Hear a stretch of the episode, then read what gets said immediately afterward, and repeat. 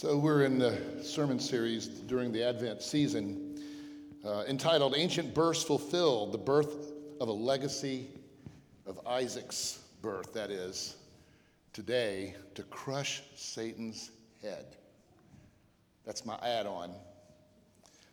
But let me start us this way.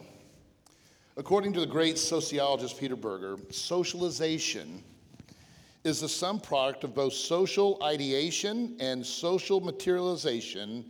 The two forces are said to never be separate, albeit to retain their own distinct but separate properties, again in dialectical relationship together. Did that work for you? Uh huh, I didn't think so.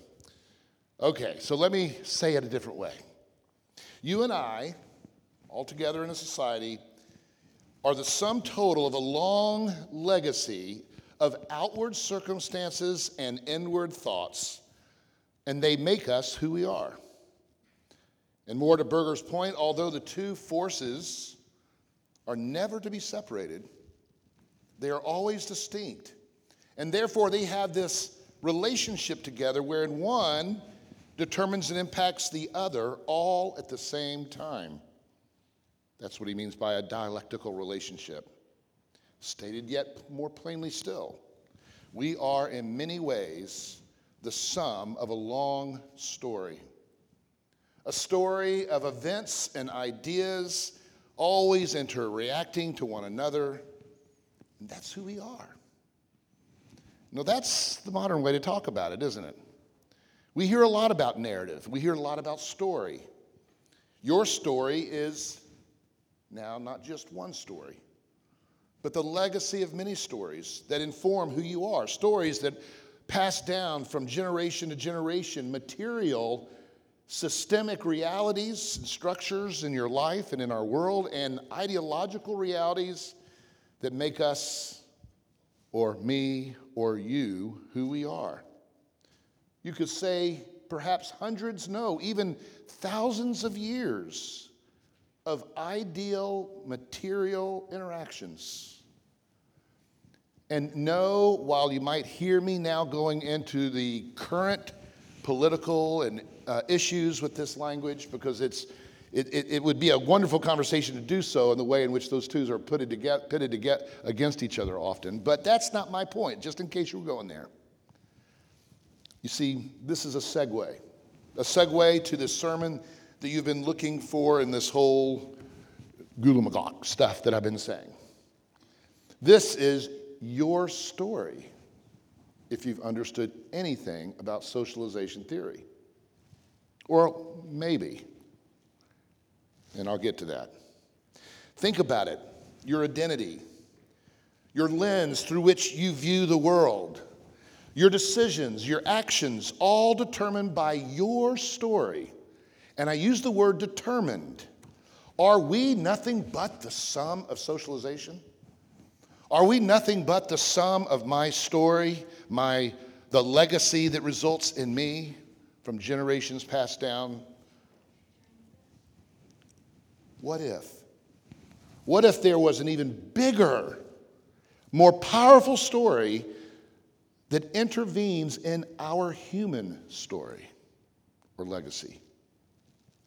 What if this divine intervention superimposed upon the story, then your story forever becomes what? A new story. Even if never to annul your human story, but to transform it in a manner that results in different ideations and materializations, thoughts and actions. And if so, then I'd like to recommend a new title to this sermon today. The new title is, well, the biggest story ever told. Now, that leads me to some of you children here and in the Zoom world. This is where you might want to listen because if you want the short and skinny of this sermon, right now, I'm going to give it to you. Here it is, as told by Kevin DeYoung in his children's storybook, The Biggest Story Ever How the Snake Crusher brings us back to the garden. I'll read it for you in case you didn't see it before the service. He writes At times, it looked as if God wasn't going to keep his promise to Abraham. For one thing, it was about a hundred years before Abraham and his wife Sarah, who used to be called Sarah without the H, and a baby named Isaac, who thankfully was always called Isaac. And then, when the baby grew into a boy, God told Abraham to kill him. Now, that must have seemed like a not so funny way to make a great nation out of Abraham. But Abraham listened to God anyway. And at the last second, God gave Abraham a ram to sacrifice instead of his beloved son. You see, it's a story, he goes on to say. It was God's way of saying, I'll take care of the rescuing. Just trust me. There it is. You can go home. There it is, the biggest story ever told. What is impossible for humanity is not impossible with God.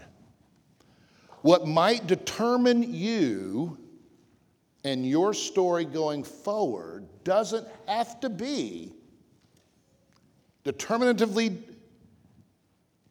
the product of your past or your relatives' past. That's where we're going to go today. As it brings us to Christ, the miraculous birth of Christ, which then converts our story into a new story without losing ourselves or our legacy, but again, transforming ourselves and our legacy you could call it being born of the Spirit. That's really the story. That the, the Satan crusher, the one who would crush Satan's Hage, which of course we'll discover is to crush all the evil in the world, all the curses that we, we experience life with in the world, all of it is one born miraculously even as today you will be given the invitation to re- be reborn. Yes, miraculously. And then for the rest of your life, you are given a new story. One consistent with your old story, but one that's going to transform that story. That's the point of the sermon. Let's pray. And so, God, be with us, waken us awaken us to the legacy of Christ as told through the legacies of births foreshadowed. Please come, Lord, and speak into our hearts. We pray in Christ's name. Amen. Okay, so the biggest story ever told begins with what? It begins with a tragic fall of humanity. God's intervention with a promise and then a superimposed succession of birth narratives that will lead us to Christ. I want to very quickly just give you a sketch of the big, biggest story in its entirety, and then we'll go back and look at how Isaac fits perfectly into that pattern. And so we start with the fall. Please don't yawn if you've been in church for a while, like, oh, I've heard this before. I want you to rediscover it as your story. So it starts from the fall, the temptation by a serpent, and the tragic introduction into the world of evil and destruction. The significance of the encounter has often been lost. This was nothing less than the introduction of what some might call the anti Lord. In the version, in the vision of here, some call it a snake, some would say it's more better interpreted the dragon. But whatever it is, it's the significance of an encounter of the first humans with the anti Lord who had made them. And it's not adequate to apprehend this, though, as if seen only as something that is introduced in history as by the devil, seeing it as an obstacle to our lives, though he certainly has come to do that. You see, it's bigger than that, much bigger.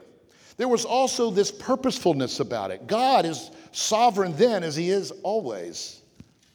And the purpose of it and the initiative of God in this event, it was according to this wise decree that this creator, that he that his earthly servant, Adam and Eve, were subjected to the temptation by a superior, evil intelligence. Think about what just happened. Humanity, though in a sense put on the defensive and exposed to Satan's attack, that's how we want to see it as a defensive moment, was at the same time being called to the opportunity for positive action in fulfillment of his historic vocation as humanity. Humanity was put on the earth to guard and to expand the kingdom of God. And God purposely brought the anti kingdom, the anti Lord, the anti Eden into his presence. It was his vocation to confront this anti Lord, Adam with Eve. It was an occasion in which he might manifest God like nature in the image of the one he was created by and play a crucial role in transacting the transcended a transaction that's transcended the earthly spheres and attached the history of heaven itself to it.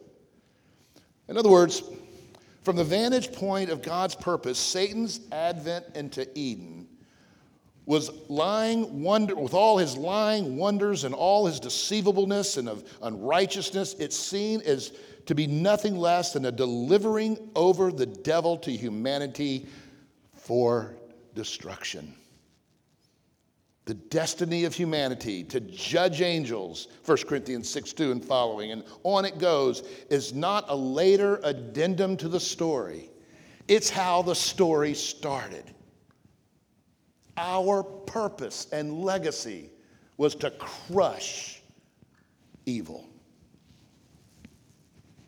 Now, Adam was to be the first and final snake crusher.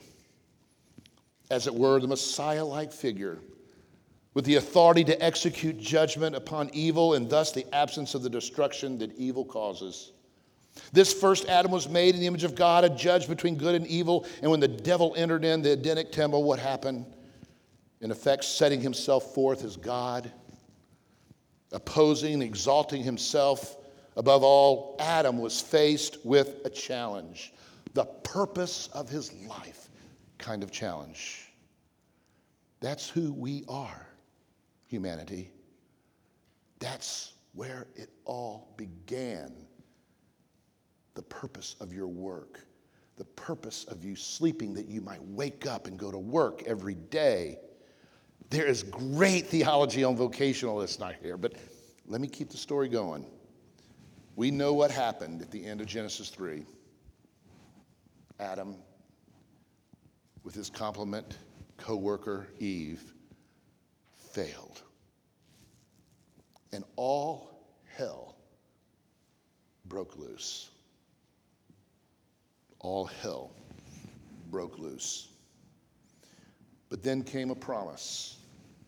God intervened by an annunciation, proclamation. Coming, we don't know for sure, maybe as a messenger in the Old Testament, for the Lord to appear often is accompanied as by an angelic messenger or even a human messenger. But the Lord was in the presence of Adam and Eve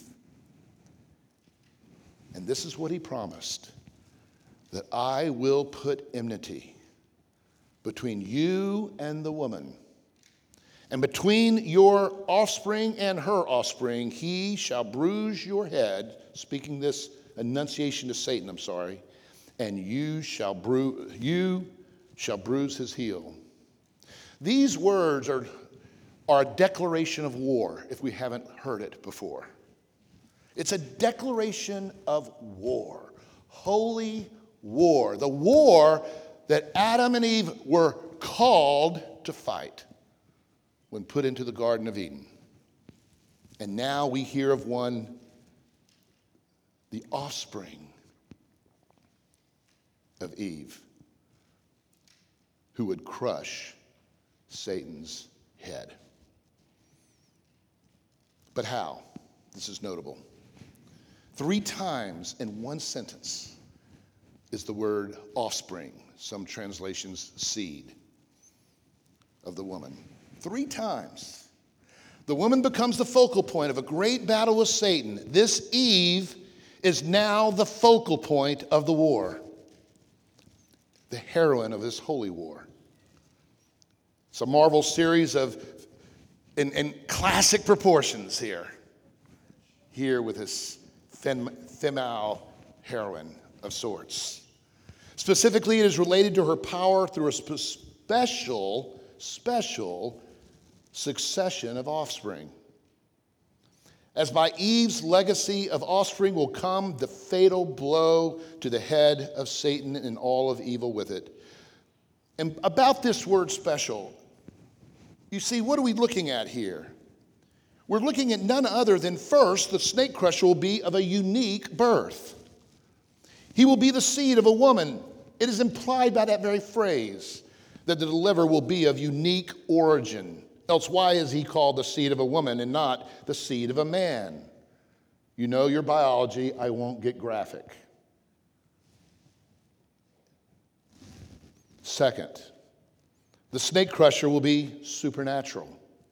He will defeat the dragon serpent, and the only one who has power beyond that of mere man can defeat him who is called the prince of the power of air.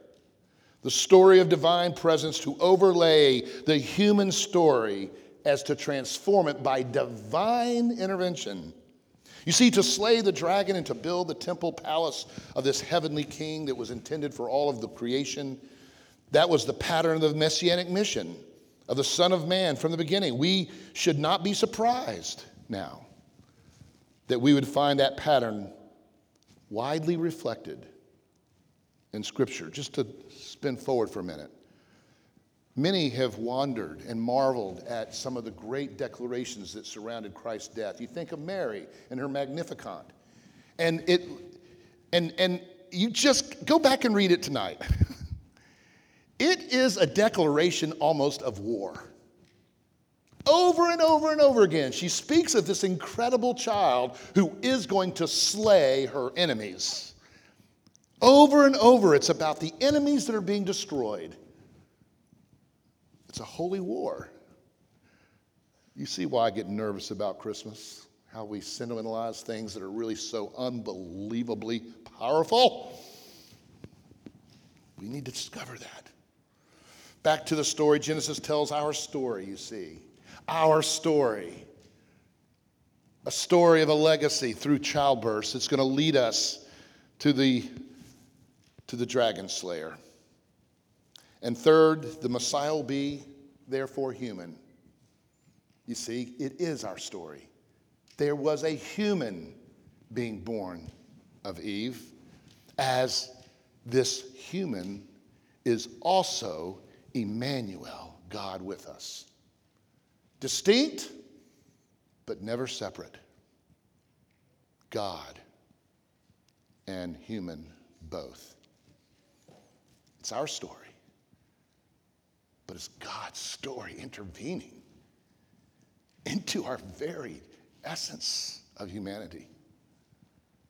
That's what Christmas is about to fight a great war a battle that needs to be fighting, that God's glory could be revealed.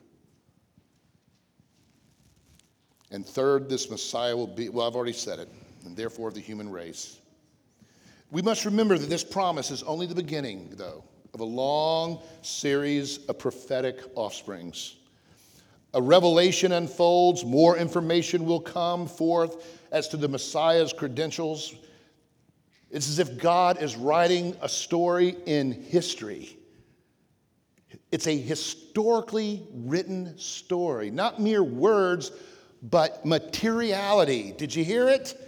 He is socializing the world with the ideas, the annunciation, and the materiality or the materializations, the incarnations, the actions. Everything in the Bible now is socializing the world into the kingdom of God ideation, materialization. Ideas and prophecies and words with actions and events. That's why I'm a Christian. That's why I'm not another religion. Right there. The only religion like this. I got to go on. The legacy of the crusher of Satan's head, then we know, will go through the wife of Manoah and Samson. I'm just giving selective ones here about the ones we're doing. It's going to go through Sarah and Isaac. It's going to go through Rebecca, Isaac's wife, and Jacob. It's going to go through Hannah and Samuel.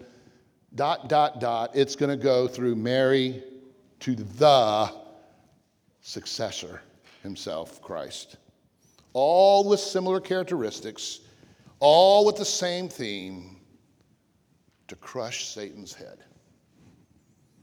You wonder why God chose Samson in the Judges era.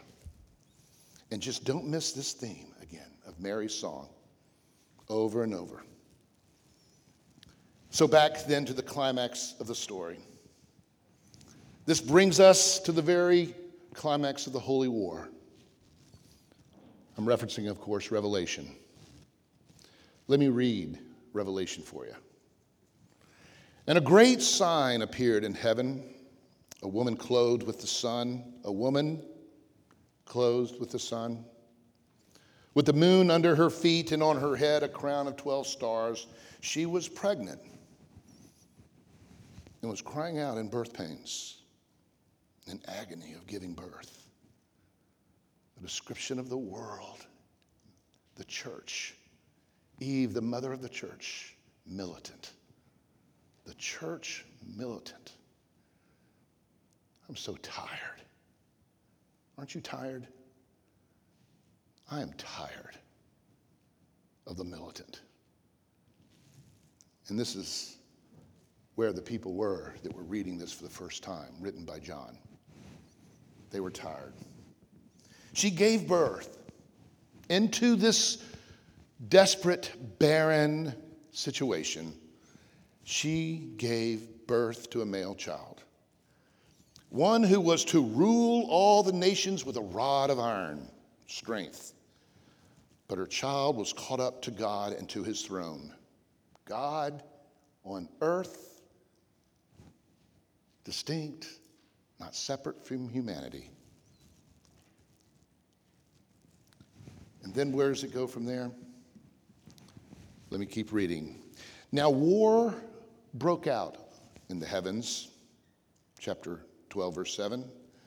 And the great dragon was thrown down, that ancient serpent, who is called the devil, that is Satan, the deceiver of the whole world. He was thrown down to the earth, and his angels were thrown down with him. And I heard a loud voice in heaven saying, Now, finally, now Salvation and the power of the kingdom of our God and the authority of Christ has come.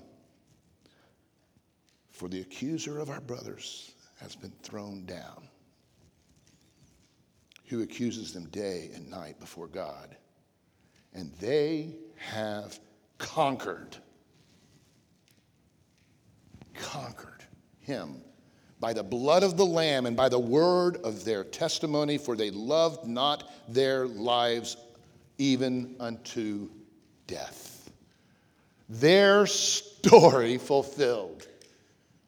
The legacy of Eve and all the childbirths, culminating in Christ, transforming the church from the church militant willing to die for their faith in hopes by faith alone that they would, in this Savior King, conquer evil, all of it. You see, this story, if you start to identify with this story, Christian, you will be transformed by it. It will give you courage like you've never seen in your life. In fact, listen to how it would define us according to this story here in Revelations. For the last words of Revelations is John giving the sermon take home. He says, Therefore, how are you going to respond to this story? He says, Therefore, rejoice. He's talking to people who are suffering. He's talking to the church militant. They're fighting for their existence in this world. And he says, Rejoice. The story, your story, you know the end. Rejoice, O heavens, and you who dwell in them. But woe to you, O earth and sea, for the devil has come down to you in great wrath, because he knows that his time is short. Live not like victims anymore. Live not like those who are nothing less but born to be warriors and who will be given the power by the Spirit to crush the dragon's head. How would we do that? It says it plainly if you slow down and listen to it. It says, quote, by the blood of the Lamb, through your being justified by grace through faith, having a new identity now as born anew as a child of God, you now become the new humanity by the intervention of the Spirit of God that gives birth to Christ and to all who would call upon them a new birth for you. And then, secondly, by the word of their testimony, they don't shrink back. Not even when it costs them their life, they don't shrink back. That's what slays the devil, not silence. Not hiding under all the other worldly warfares, but entering the spiritual warfare the warfare that's fought not with flesh and blood, not with the ingenuity of politics or material or, or economics or military might. This is not that kind of a power this spiritual power. No, our power is a new identity as Christians born anew into Christ, justified by the blood of the Lamb, and who do not shrink back from giving word of testimony to the, to the very Satan crusher himself. Why would they do this?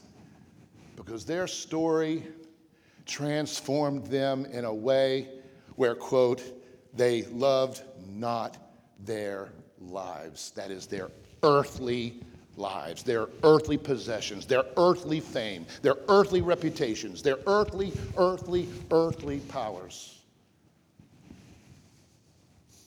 They love not their lives anymore, even unto death. Mm.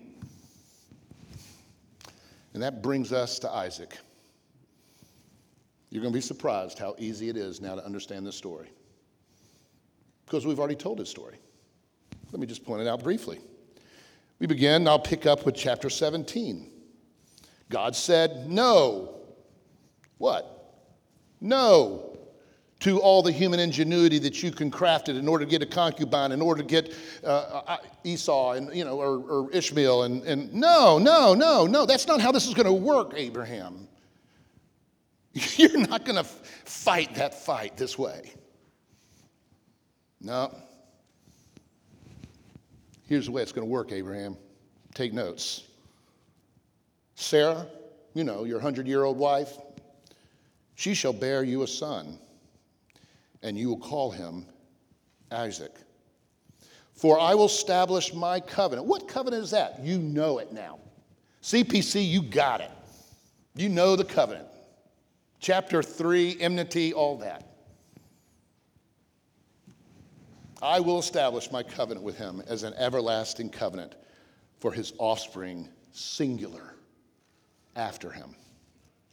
Galatians says, Now the promise was made to Abraham and to his offspring. It does not say into offsprings plural, referring to many, but referring to one, and to your offspring, who is the Christ, the Messiah, the second Adam. Note all offspring are somehow the beneficiary of Isaac. Isaac becomes the firstborn in a long succession history after the promise that's given to Abraham. Isaac and Jacob, and on we go. Notice then in that context, this, the resounding statement is going to be that this is impossible for humanity in their old story. It's only in this new story, transposed upon humanity, in, with, and through humanity, that humanity becomes the dragon slayer. And so, remember, notice the parallels between all these nurse stories here again, real quickly. The Annunciation. The Annunciation, that is proclamation by an angel. The Lord said, now we don't know. How did he come and say it? He was there. That's the point. Whether by a messenger or some cloud or something, but there were words spoken. And he said, I will surely return to you about this time next year, Sarah. And, and I mean, sorry, Abraham, and Sarah, your wife, will, shall have a son. And Sarah was listening at the tent door behind him. And now Abraham and Sarah were old, advanced in years. The way of woman had ceased to be with Sarah. Yeah, I know. Blah, blah, blah. This isn't just a human story, it's a divine story imposed in, with, and through humanity. And then we come to the birth of Isaac and anticipates the miraculous conception of Christ. By faith, Sarah herself received power to conceive, according to Hebrews 11, even when she was past the age, since she considered him faithful who had promised. Therefore, from one man and him as good as dead, I love that little phrase. You know, you're picturing Abraham, you know, from a man who is as good as dead, were born descendants as many as the stars of heaven and as many as the innumerable grains of sand by the seashore. And of course, there's the test of Abraham concerning Isaac, which anticipates the miraculous resurrection of Christ himself. Genesis 22. After these things, God tested Abraham and said to him, Abraham, and he said, Here I am. He said, Take your son, your only son Isaac, whom you love, and go to the land of Moriah, and offer him there as a burnt offering as one of the mountains of which I shall tell you. Justification, here it comes.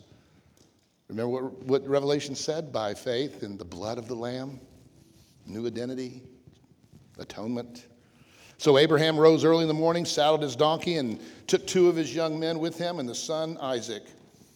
Again, the commentator in Hebrews says, By faith, Abraham was tested, offering up Isaac.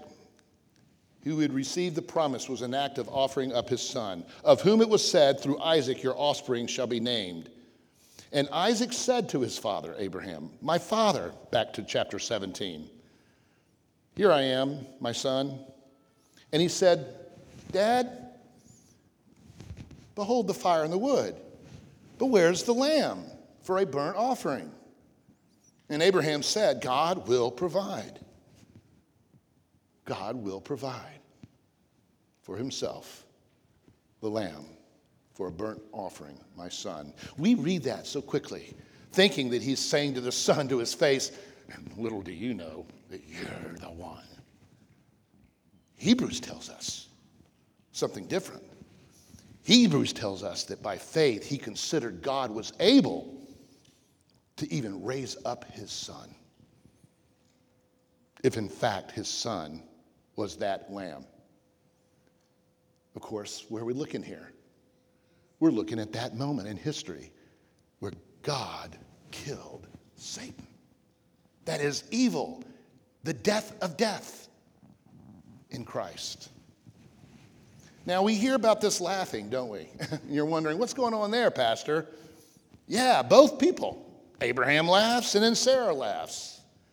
Now, again, you got to let the scripture tell you how to interpret this stuff. Slow down. Don't just import our own subjectivity. If I were laughing, no, look at it.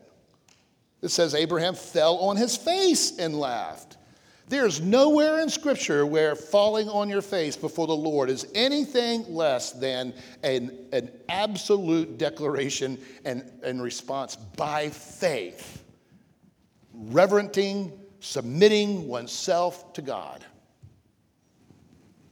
Can a child be born to a man who is 100 years old? Can Sarah, who is 90 years old, bear a child? Yeah, there was a laugh. But perhaps it's a kind of, this is impossible laugh of humility. Really? I mean, really? You're going to do this? Laugh. I probably didn't do that well. Calvin says this was a token, this laugh, not only of his reverence, but as his faith, as he realized, he goes on to describe, that what God was promising was nothing short than impossible. And yet he believed anyway. That's the faith without sight kind of laugh. We see the same thing, how we see this same thing with Mary. Yes, she laughed, but again, I see it as like Abraham. By faith, Sarah herself received power to conceive. And then the narrative exposes the impossibility of God's word if viewed from sight rather than by faith, as expressed this time by Sarah. For like Abraham, she laughed. An indication of how it looked is from a human perspective, which of course is going to set up the statement by God how what is impossible for man is not impossible for God. And evidently, according to the Hebrews, she believed. By faith, Sarah herself received power to conceive, even when she was past the age, since she was considered with him who had promised, therefore, from one man and him as good as dead, blah, blah, blah. I've read that, I'm sorry. There's just no room for doubt here, though, that then it goes on to describe her as by faith she received the promise. So let's close this sermon out. You've heard a story. I've just, I we could get into the nitty gritty details of the story of Isaac, but it's pretty simple that way. And you interpret it, I hope, with the, the story, the biggest story. Let me read again the biggest story ever told as it is now contextualized. At times, it looked as if God wasn't going to keep his promises to Abraham. Think about how that statement speaks to our history, even now. For one thing, it was about 100 years before Abraham and his wife Sarah, who used to be called Sarai, you know, no one believes this in my world. Are we the fools? Yeah, it's kind of like that. I mean, we're over 100 years now as a church, quote unquote. It's dying. The death of God, the death of Christianity, at least in the sentiments of our world if not to merely be trivialized, which is worse. I'd take an atheist any day to a trivialized reaction to Christ. And you can go on. Our response is no longer to be determined. That's the take home. Christian, you cannot be determined and defined by the human side of your story any longer as a Christian but by the divine side of your story, if indeed you have been born again. A story that breaks into your human story to convert it into yet the biggest story ever told. Have you ever thought of yourself like that? That you could be one of those births by rebirth of the Holy Spirit that enters into the legacy of the biggest story ever told. Two births. You were born of a man and a woman that set into motion a story, each one of you a story of your life where there is a circular cause effect that seems to determine the outcome that's in, unbreakable. And into this ter- deterministic socialization as by the, the, the, the, the revelation, if you will, you have by on earth, this cause effect dynamic binds you. You were born, though, as a Christian of God a new birth that sets into motion, that transcends and defies even the story from the human point of view, where you can become something that your story could not possibly imagine. Your story of old would laugh at you and say, That's bah humbug. The accuser, Satan, will attack you. What are the events? Think for a moment. What are the events that defines you? Yes, you will forever be impacted by those events. I think of my life. Think of your life. You know, I grew up. I had divorced parents. I could just go right through the list. My alcoholic father. My relocation from a desegregated school to a prep school to get out of desegregation. I flop that up. I get kicked out. I go back to desegregation schools. God transforms my life in that way, being caught not smoke, smoking pot and a no tolerance policy. That's my story. It goes on and on. And then I was born again. Human trajectory, God knows how that story would have continued. Think about your story right now. Your story started thousands of years ago. A people, wherever they migrated from into the United States, an identity. Think about what your identity is and how that identity can determine you. It's not that we reject that identity. Remember, God didn't get rid of man in the conception moment, humanity. Think about this now. Think. He didn't come and say, Mary, human, out of the picture. He didn't annul your story. Your story is real. Your people are real. Your parents are real. The material and ideal things that causes you to be who you are are real, and you'll never get your head around it. And all the events that you can think of from your childhood up are real. With a kind of causal and then reciprocal cause, dialectical movement throughout your life. But perhaps God has bigger plans for you. It will be to transform maybe what is a bad event or a bad history or a series of bad events or a whole life story that defines you in ways that are toxic or even that same history, once the divine spirit enters into it, is a big story of rebirth. What was toxic now becomes occasion for rebirth. And now a new identity that overlays your old one, not to forget or negate the old story, but to transform it. You hear it. And this story, whatever your story, it's going to determine how you perceive things. It's going to determine who you understand yourself to be and in succession of. It's going to determine many of your decisions and actions. All of it, our stories, are more or less determinative. And the question is is your story only your human story? For they will then be determinative that way.